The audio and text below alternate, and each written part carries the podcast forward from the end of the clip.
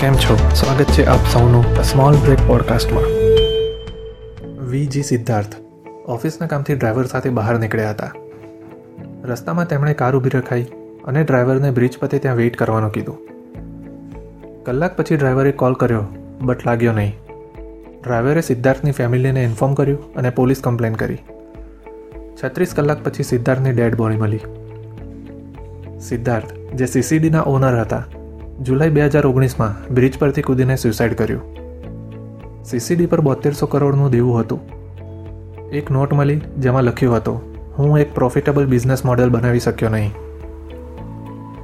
કંપનીના શેર્સ તૂટવા લાગ્યા સ્ટોર્સ બંધ થવા લાગ્યા અને દેવું વધતું ગયું. તે સમયે સિદ્ધાર્થના વાઇફ માલવિકા હેગડે સીઈઓ બન્યા. તેઓ કર્ણાટકના ફોર્મર સીએમના ડોટર છે. તેમણે કેટલાક નવા ઇન્વેસ્ટર જોડેથી ફંડ ઉઠાવ્યું જેનો ઉપયોગ હ્યુમન રિસોર્સ મેનેજમેન્ટ અને સ્ટોર્સ પાછળ કર્યો. માઇન્ડટ્રી જે એક આઈટી ફોર્મ છે, તેમાં કરેલા ઇન્વેસ્ટમેન્ટના સ્ટેક વેચી વેન્ડિંગ મશીન્સ અલગ અલગ કંપનીઝમાં ઇન્સ્ટોલ કર્યા.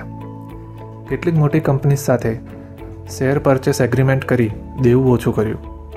શેર પરચેસ એગ્રીમેન્ટ જેમાં સેલર સ્પેસિફાઈડ પ્રાઇસ પર પોતાના શેર્સ નિર્ધારિત સમય માટે બાયર્સને આપે છે.